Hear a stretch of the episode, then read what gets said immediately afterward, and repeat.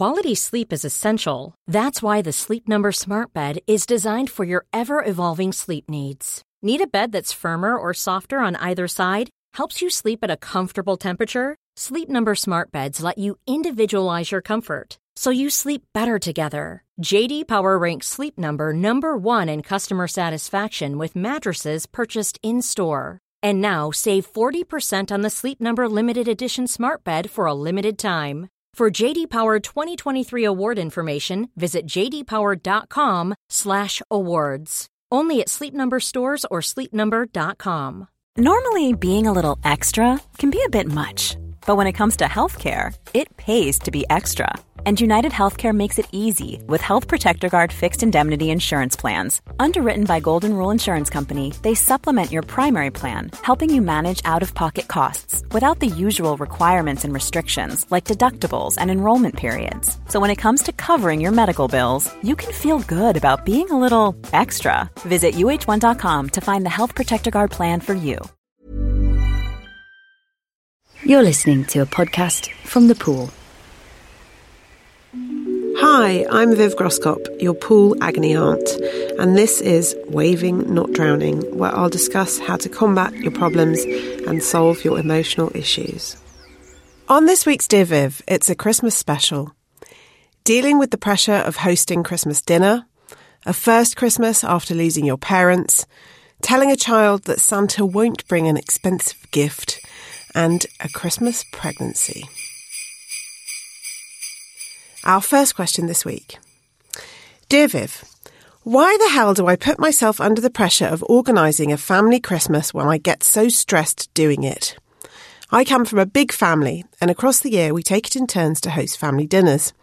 I never offer, firstly because when my family comes round they never go home, and secondly because when I cook I go all Delia and want to showcase amazing food. Then there's all the clean up afterwards. Ultimately, it costs me hundreds of pounds and leaves me stressed. What's the solution? Dear reluctant Delia, I don't know. Why the hell do you put yourself under the pressure of organising a family Christmas when you get so stressed doing it? I can feel the heartache and the frustration oozing out of your question, not to mention the bang your head against the wall madness of your own self defeating behaviour. But I get what you're saying because we've all done it. Moaned and groaned about having to have people around for dinner and then cooked a seven course cordon bleu extravaganza worthy of Heston Blumenthal's Christmas special just to prove that we're worth it or something. Seriously, what are we trying to prove? You know what I'm going to say here. Boundaries, boundaries, boundaries. You need to set some and not just for others, for yourself. First, the question of whether to host it in the first place. I say this and I say it clearly. If you do not want to do it, do not do it. You say you never offer to host these dinners, and yet somehow it seems that you end up hosting them. And no wonder everyone invites themselves round to yours. You massively over cater and then they never have to leave. If I was your sibling, I'd be inviting myself round every night.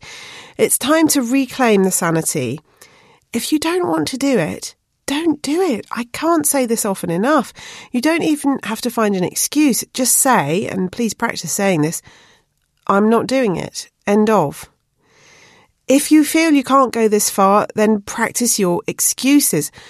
I'm not up to it at the moment. I have too much on at work. I've been really under the weather all year. I can't manage it.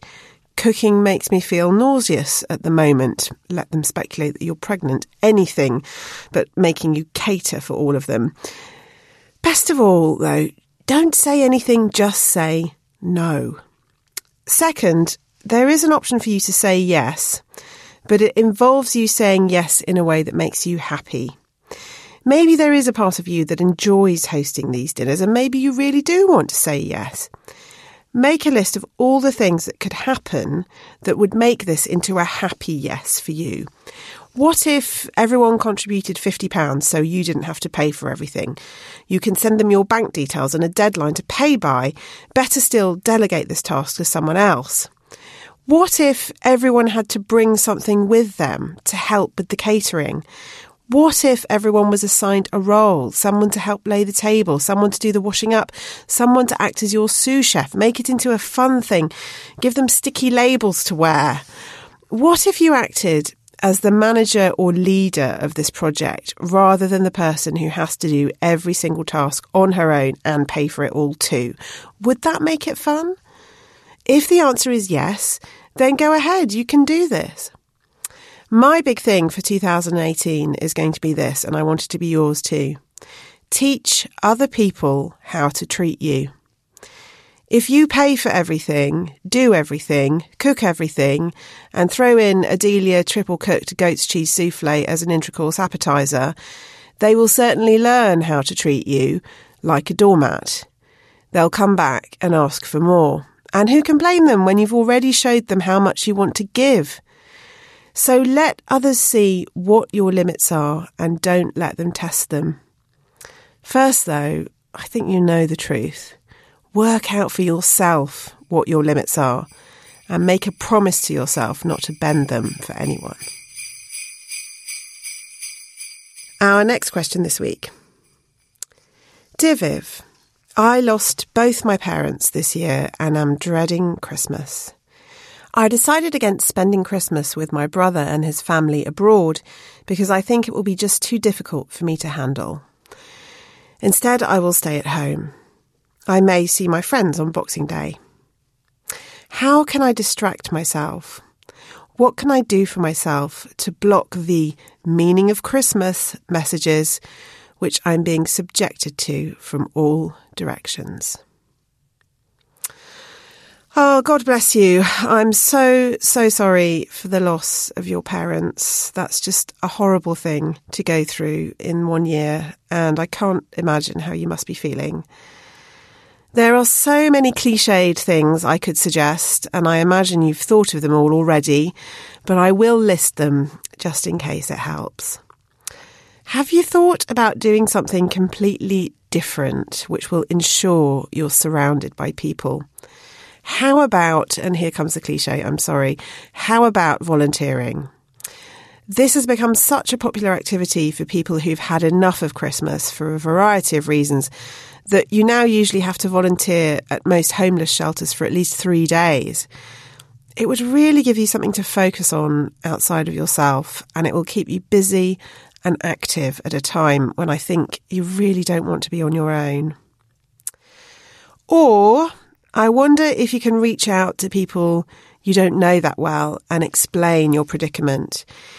If you were a work friend of mine, for example, I'd be more than happy to help. And there are loads of people who love the idea of having an extra person round for Christmas just to soak up the insanity of their family. Not that I'm talking about my family, of course. Other families are available. We all know that our families can be much better behaved if there is a stranger around. It's less easy to unleash the crazy. Maybe talking to others about this in advance might help too. You might be surprised how many other people are looking to escape the traditional Christmas. Which brings me to another option. Could you find other individuals who are looking for something different to do? Maybe arrange a pub lunch on Christmas Day or a Christmas brunch at yours. I don't want to say a lunch for waifs and strays, but you know what I'm talking about here. Anything to keep you focused away from your usual traditions and away from being alone. The final option here is to accept that perhaps you do want to be alone. A friend of mine had to make a similar decision last year and she booked herself a holiday on her own to Morocco and had a fantastic time doing just whatever she wanted and ignoring Christmas completely. Is this the time to travel somewhere exotic? Maybe even take a flight on Christmas Day itself when it's cheaper. Is there a spa open somewhere? Or could you just hole up at home and make a schedule for yourself? Watch five films you've always wanted to watch back to back. Binge watch at least three box sets. Do all the laziest and most self indulgent things you can ever think of. The important thing, though, is to make a schedule and stick to it. I think maybe the worst thing you can do is to not have a plan. A plan which seems weird or uncomfortable to you is better than not having a plan. Also, I strongly, strongly advise complete avoidance of alcohol. More generally speaking, pushing yourself out of your comfort zone and doing something you wouldn't normally do is the best idea. Seeing your friends on Boxing Day is a great idea. Also, reach out to them for other suggestions. Get creative.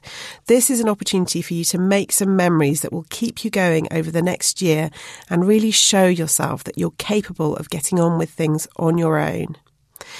Without knowing your thoughts and feelings about your parents, I'm sure that's what they would most want for you to do something that makes you feel good. Try and honour them by working out what that might be. Good luck, and I will be thinking of you. Our next question this week Dear Viv, my six year old son has asked for a couple of really big ticket items for Christmas an electric car and a robot, if you really want to know. We're just completing a massive renovation job on our home, and we really don't have the money left to buy expensive presents. Plus, I don't agree with spending that much on a six year old anyway, especially when the novelty will wear off quickly. But he's obsessed, and I really don't want him to be disappointed at Christmas. What should I do?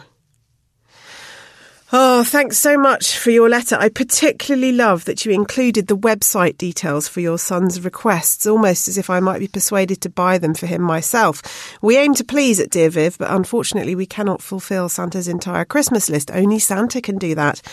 But oh dear, oh dear, we have got locked into a nightmare here, haven't we?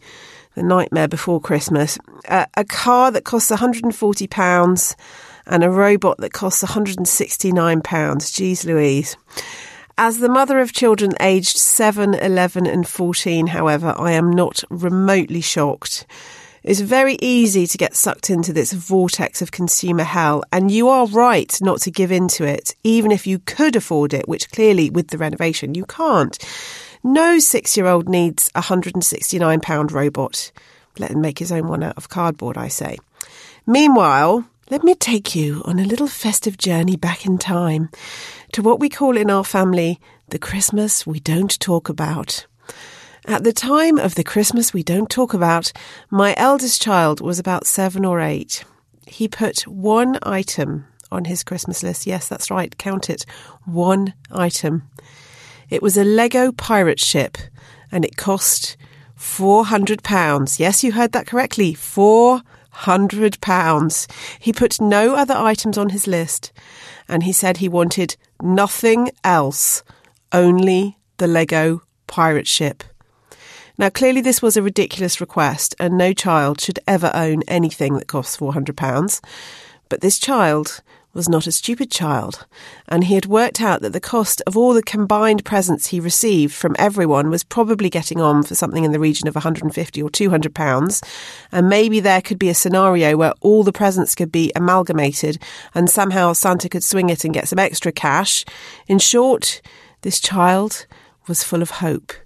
He was also a fervent believer in the power of Santa, and he thought that if he asked Santa for one thing, then Santa would bring him that one thing. When Christmas morning dawned, he received many beautiful and expensive presents. He did not receive the £400 pirate ship. He also did not speak to us for the rest of the day, or the rest of the next few days, actually, possibly weeks. I've blocked it out. So gutted was he that Santa had not done what Santa had supposedly promised. There was nothing we could say or do to make it better. We tried saying that he was very ungrateful and silly. We tried emphasising how great his presents were. We tried explaining that £400 is too much for a pirate ship and too much money for one toy for one child. We tried everything and we failed.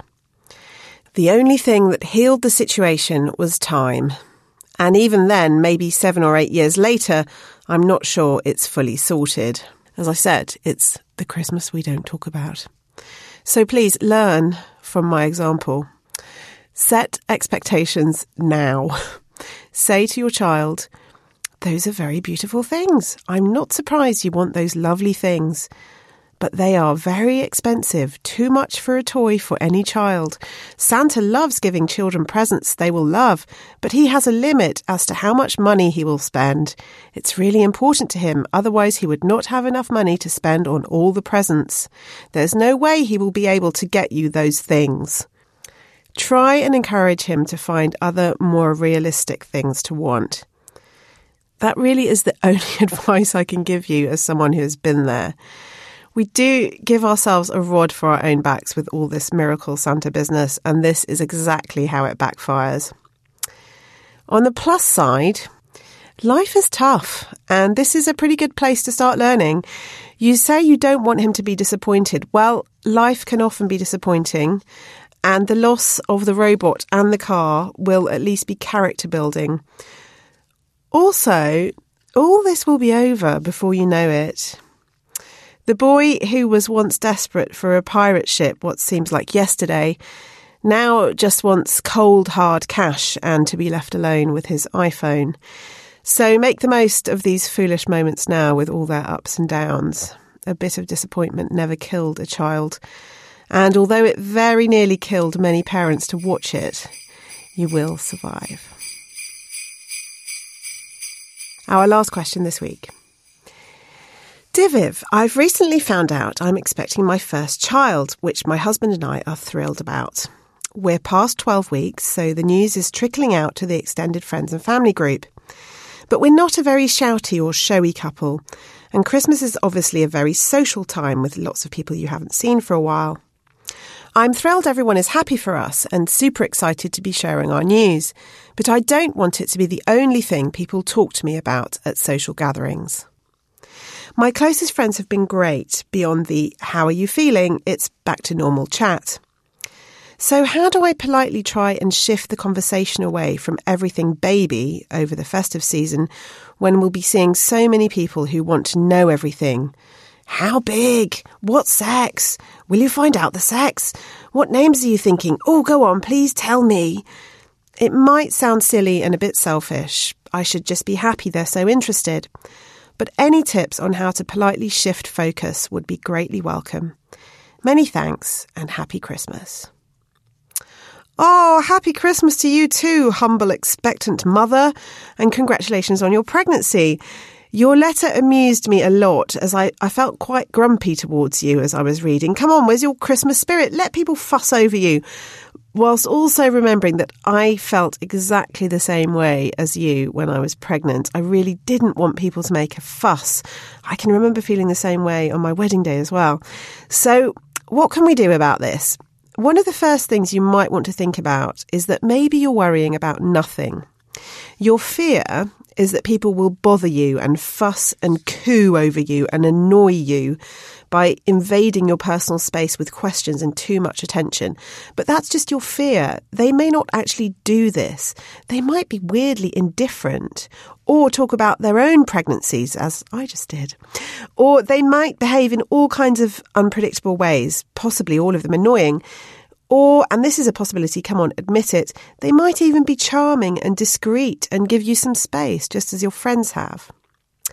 I think what you're facing here is something bigger than the question you've come to me with, and it's a very common thing in pregnancy. You're in a very uncertain and uncontrollable situation. Welcome to parenthood. And suddenly you want to control everyone else's behaviour. Having a parasite in your womb who is going to dictate your life for at least the next 18 years will do that for you. The reality is, though, we can't control other people's behaviour.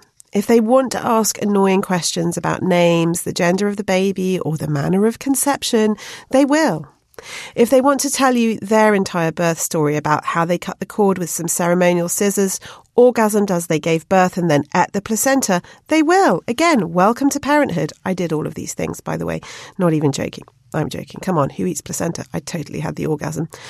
My message here is, in essence, lighten up. Live and let live. So others want to make a fuss. Let them fuss. Smile indulgently and play yourself some baby bingo. Tick it off in your head every time someone asks about the name. When you get to half a dozen ticks, award yourself a Jaffa cake. I ate loads of Jaffa cakes during all my pregnancies. I'm surprised the babies did not come out orange. Has anyone talked to Donald Trump's mum about this? The other message is the one I already mentioned, which is both my Christmas wish for all and my New Year's resolution for 2018 for myself. Teach people how to treat you. So you have a choice here.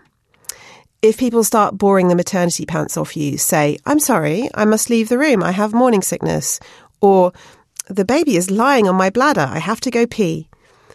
You will have taught them how to treat you. They will soon get the message. Meanwhile, to you and your baby, Merry Christmas. Enjoy this time of trying to control your environment. It will be the last Christmas that you will even consider attempting to do so. That's all for today. If you have a problem you'd like to submit, please send your email to dearviv at thepoolltd.com or tweet us at thepooluk. Thanks for listening. Join us again soon. And sign in to thepool.com where you can get more content specifically made by us for women like you. We hope we see you there.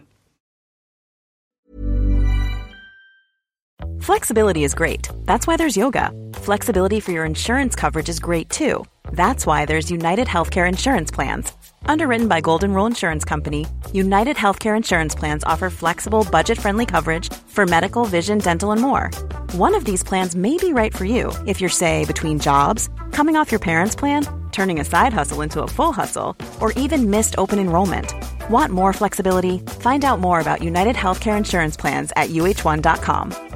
Imagine the softest sheets you've ever felt. Now imagine them getting even softer over time. That's what you'll feel with Boll and Branch's organic cotton sheets. In a recent customer survey, 96% replied that Boll and Branch sheets get softer with every wash. Start getting your best night's sleep in these sheets that get softer and softer for years to come. Try their sheets with a 30-night guarantee. Plus, get 15% off your first order at bollandbranch.com. Code BUTTERY. Exclusions apply. See site for details.